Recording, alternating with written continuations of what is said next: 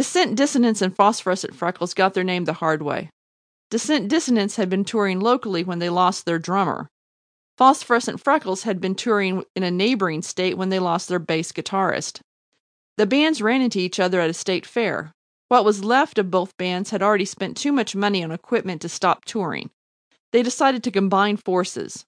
Both bands still needed to keep their fans, so they kept both band names.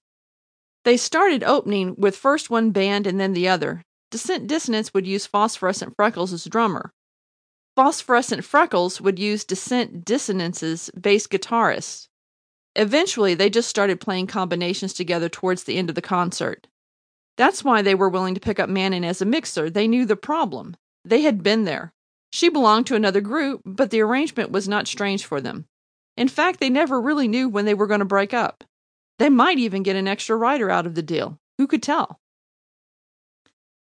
D D and P F nearly got into a car wreck with their equipment trailer coming home from the seance. They noticed a tall, thin, older man on their right about a quarter of a mile ahead of them.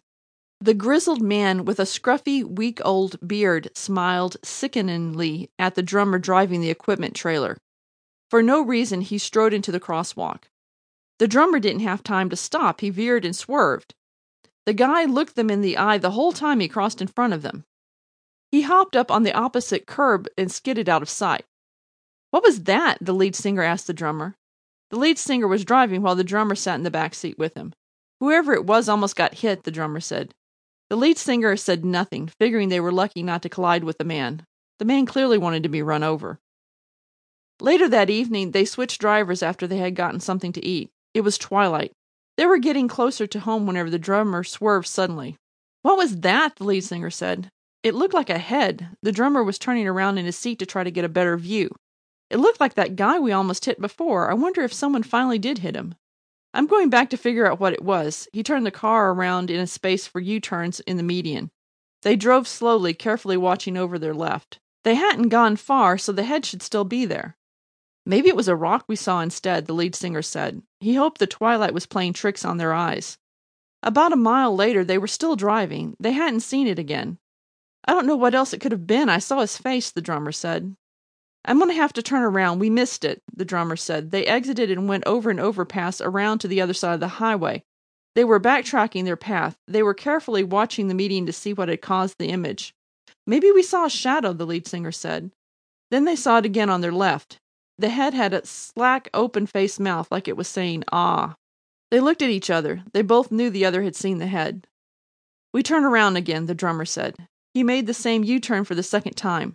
They studied the median carefully.